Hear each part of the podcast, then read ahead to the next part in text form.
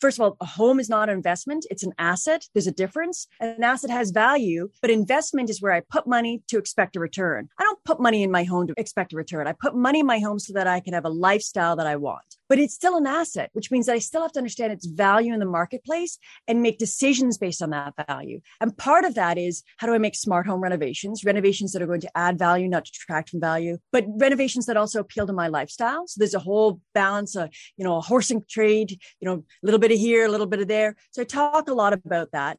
And I talk a lot about the importance of you do those renos for your lifestyle, but make sure that it makes financial sense. Welcome to the Real Estate Investors Club podcast. What's the real power of leverage? People think real estate is all about leveraging capital. Money is important, but what about the decisions we make? The things we do and don't do determine our success as investors. Choices and actions create success. Before we get to the bank, we make choices guided by mindset and by the things we do and don't know.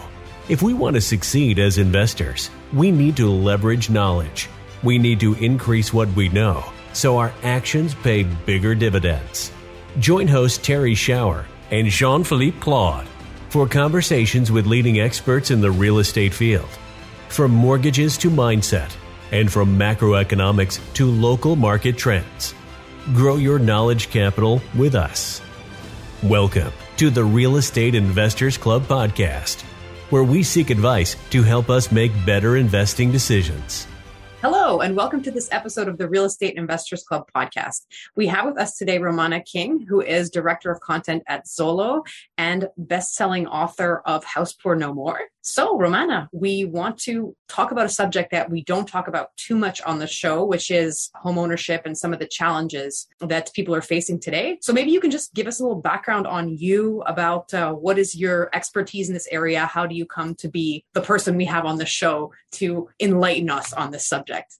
I came to be this person because I lived it. I was the daughter of immigrants who came, and of course, home ownership coming from Europe was important and seemed attainable in North America at the time, but it cost a lot of money even then. And I remember my father putting a deposit down on a house and lost that, then bought a house and then lost that wow. because he didn't have the right information from you know, the experts, which is that the tenant income that we would have relied upon in order to keep the house, the apartments were not legal. And so suddenly he was hit with this huge, you need to upgrade in order to make it legal. We, of course, didn't have the tens of thousands of dollars that would require. In real estate, you transact quickly and you don't account for it, you're going to lose money. So my dad is one of those guys you learn, he's got sort of that growth mindset mentality built in. He's like, Oh yeah, made a mistake, gonna learn from this. And I was young enough and old enough, I guess, the time to catch on his tails and say, okay, what are you learning? And this is back, it is dating me. This is back in the day where we didn't have mortgage calculators online. We had mortgage tables in a printed magazine. Wow. And he would sit for hours going through the calculations on those mortgage tables. So I remember very early on, cross the T's, dot the I's, really understand the math even when you're a homeowner. He wasn't investing. He was not a real estate investor. He was a homeowner that understood that the asset that he was buying had value and he had to understand that value and how to keep that value strong. So you saw that when you were young, and that must have been quite the experience in giving you a piece of education and also like warning signs and getting you excited. What did that mean for you, and how quickly did you jump into it afterwards? Straight from the get go, I understood the importance of having a home as a place of security and stability. We buy homes as homes, not as investments, but we buy a home for an emotional and the physical security and stability. And so I buy it because I have a family, because I want to set down roots. I've got my first job. I want to be in part of a community None of those are financial reasons. And so I start my book with, Hey, it's okay to buy a home for these emotional security reasons. Once you've done that, once you've sort of checked that, okay, now I'm going to do that, I'm going to invest in that security and that emotional stability, then we need to start thinking about, well, how do I make better or wiser financial decisions as a homeowner? And that's kind of where I lead off on my book is, okay, now that we're doing this, how do I make those better decisions? I mean, I was looking at property. I think my first stage was when I was 21 and I was so close to signing on the dotted line of a contract condo. You know, with my dad's help, we went through the whole and, you know, I gave him the business plan. I gave him the whole idea because I would have had to get mom and dad bank loan. And he was willing because I put together the whole plan. And at the last minute, I changed my mind. I said, you know what, dad? I don't think I'm stable in my career. And I wasn't. I actually ended up leaving that career about a year later, going back to university and, and becoming a journalist and eventually fell into financial journalism. And all of that sort of now connects where I was like, oh, I'm a financial journalist. I have a passion in real estate, finance, real estate. Well, they go hand in hand. And now we have a book.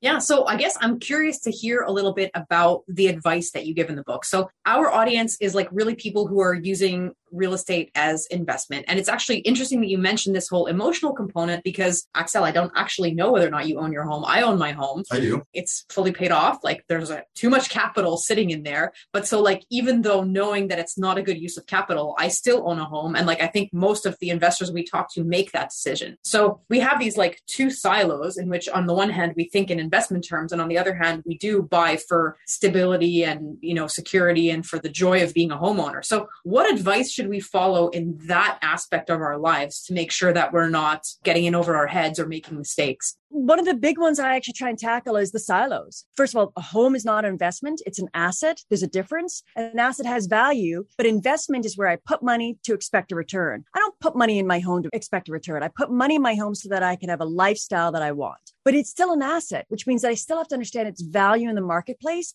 and make decisions based on that value. And part of that is how do I make smart home renovations, renovations that are going to add value, not detract from value, but renovations that also appeal to my lifestyle. So there's a whole balance, a you know, a horsing trade, you know, a little bit of here, a little bit of there. So I talk a lot about that. And I talk a lot about the importance of you do those renos, for your lifestyle, but make sure that it makes financial sense. So there's two checklists you have to look at.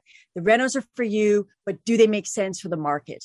And that's your home. But I also ask people to try and consider, I know that we sort of have these two silos, home over here, investments over here. Some of those investments, myself included, I'm a real estate investor. I get that. But I need to stop thinking about my home as being separate. It's not. I spent a lot of time and a lot of money building up the equity in my home. How do I use that as a tool? And so, yes, I need to understand leverage. I need to understand risk. I need to understand the market. I need to understand tax deductions. But once I have a basis or a premise of how those all work, I can start making more strategic decisions based on all the tools in my toolbox. If I'm a younger person, let's say I'm in my early 30s, I've bought my first home, I want to invest. Well, I can use the tool of leverage and I can use the tool of risk. So, yes, I'm going to take more risk using leverage, but I have more time in the marketplace. And we all know from investing that time is a really good asset to have. It's a really good tool to have.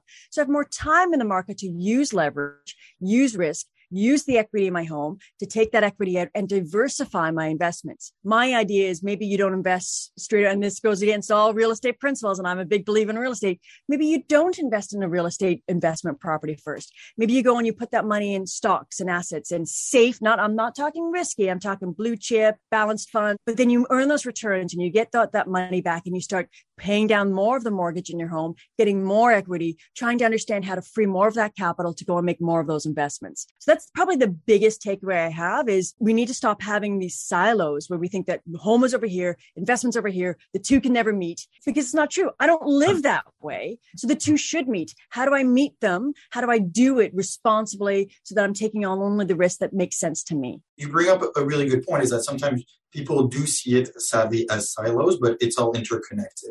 And I'm thinking actually of a particular example. Some really good friends of mine two working professionals making good income, living in Vancouver, and telling me, like, Excel, we can't buy here. It's impossible because property prices are so high.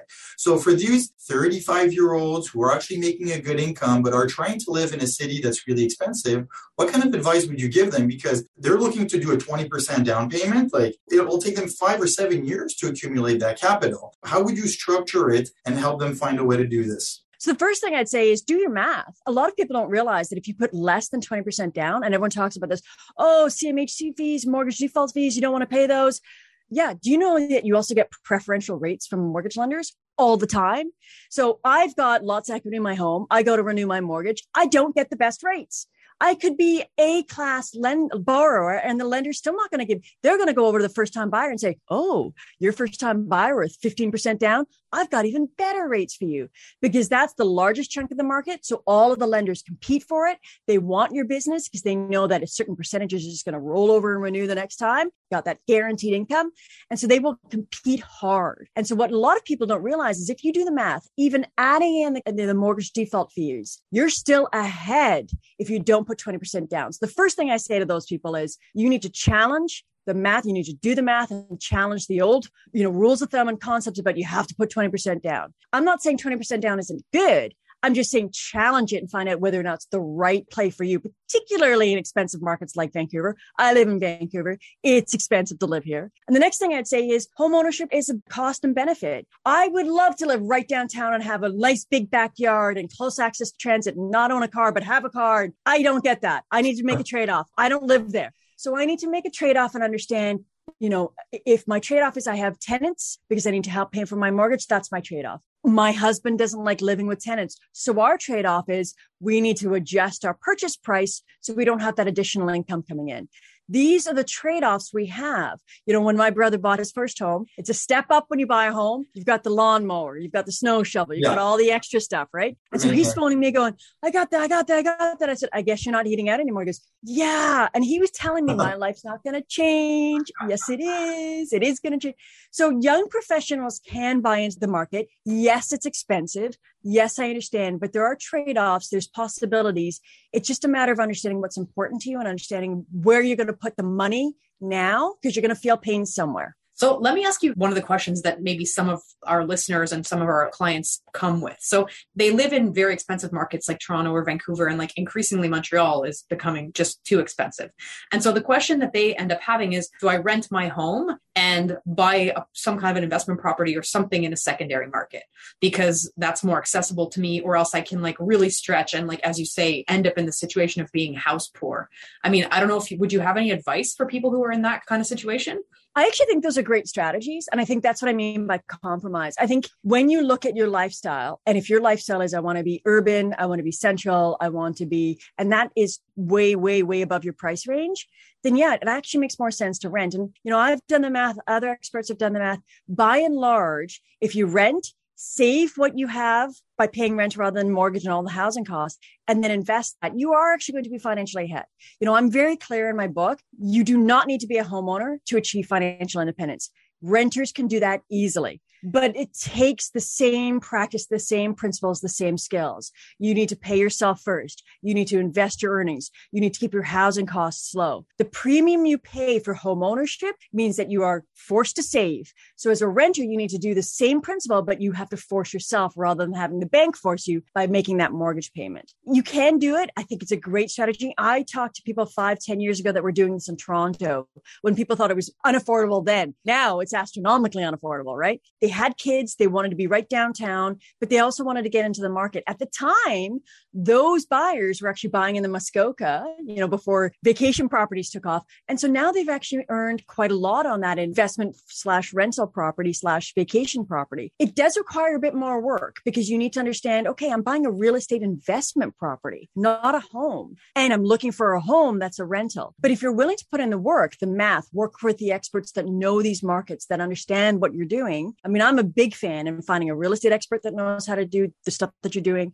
find a mortgage broker that knows exactly what you're doing and walk them through your five ten year plan. Because they'll have tips and tricks on how to do this stuff smartly so that you can do it well and actually execute the plan without falling into, you know, the, oh, I didn't know I was going to have to pay this tax. I didn't know that this was going to happen. So you want to make sure you've crossed the T's, dot the I's, buy the place that is going to make sense for you five, ten years from now. Are you going to drive out to that property or are you going to fly out to that property? Who's going to take care of it? So all of these things have to be understood, but it is a really smart strategy. And that's what I mean by thinking outside of the box, weighing up the pros and cons and figuring out what's right for you. Think outside the box, figure out how do I invest in real estate and how do I find a home? And the two might not be the same. Those are all really good points. And as you said, like determining the priorities and what kind of lifestyle you want, and then making a plan and surrounding yourself and building a team around you that's going to help you execute it, whether it's just advice, whether it's on the financing, wherever it may be. As we're wrapping up here, can you just tell us a little bit where people can uh, find your book? It's on Amazon. You can find me at romanaking.com. And I also am the director of uh, content at Zolo. And I'm always happy to people have questions. I try to the best of my ability to answer. I'm not always timely, but try try to the best of my ability to answer. So if they just email me, I'm happy to try and help them through things. Let me ask you uh, one more question, also by way of yeah. conclusion. So obviously, number one resource check out your book.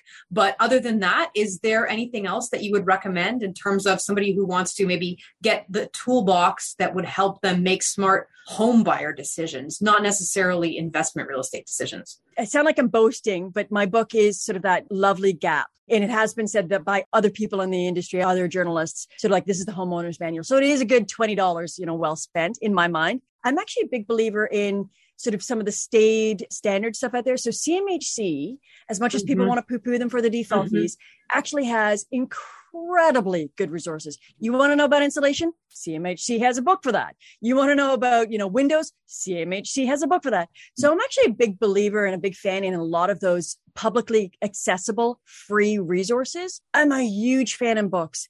So if you like my books, start spinning off. What do I read? I read things like, you know, The Mindful Investor or things that I'm going to glean expert knowledge from other people that have also walked the walk. So I'm actually a big believer in a lot of books there. And it doesn't always have to be about personal finance or, or real estate, but I do like those. Talbot Stevens talks a lot about debt. I'm a big believer in Ozzie Jurock, which is some old real estate books, but you start understanding where the, some of these old myths and rules of thumb come from by reading some of these people and understanding of what, where does location, location, location come from? How do I apply it to this market? Because it has changed a bit, right? So I think understanding it's an ongoing process. Learning's ongoing and understanding that books are meant to not just be read, but mark it up, make notes in the columns, yeah. flag that page, pass it on to your friend. Like these are textbooks, not, you know, novels, right?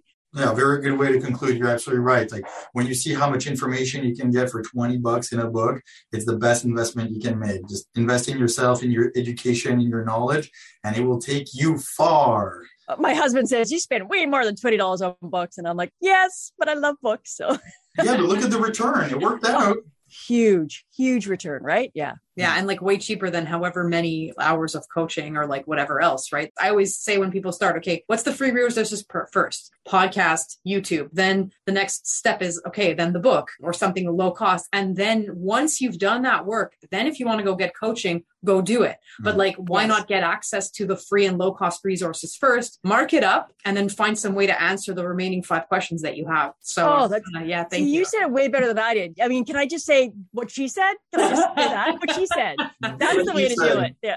Yeah, exactly. Sure. Well, look, Romana, thank you so much for uh, taking the time to share this wisdom with our audience and for sharing this uh, half hour with us this morning. Thank you, Terry. It was a pleasure. Thank you very much. And for everyone listening, as usual, if you want to keep supporting us, please subscribe, share it with a friend, uh, leave us some comments, send us some feedback. It's always uh, welcome, and we try to respond to absolutely everything we get. On this beautiful note, thank you again, Romana. It's been a real pleasure. And to anyone listening, get involved, jump in the market, do your research, and finally go make some offers. And check out her book. yes, indeed. Thanks for listening to the Real Estate Investors Club podcast. We hope you enjoyed this episode. If you did, remember to give us a rating, leave a comment, subscribe, and share. You can find Terry at terryshower.com. Her book, Mindful Landlord, is available on Amazon. You can also follow her on Facebook, LinkedIn, and Instagram. JP is the president of the Real Estate Investors Club.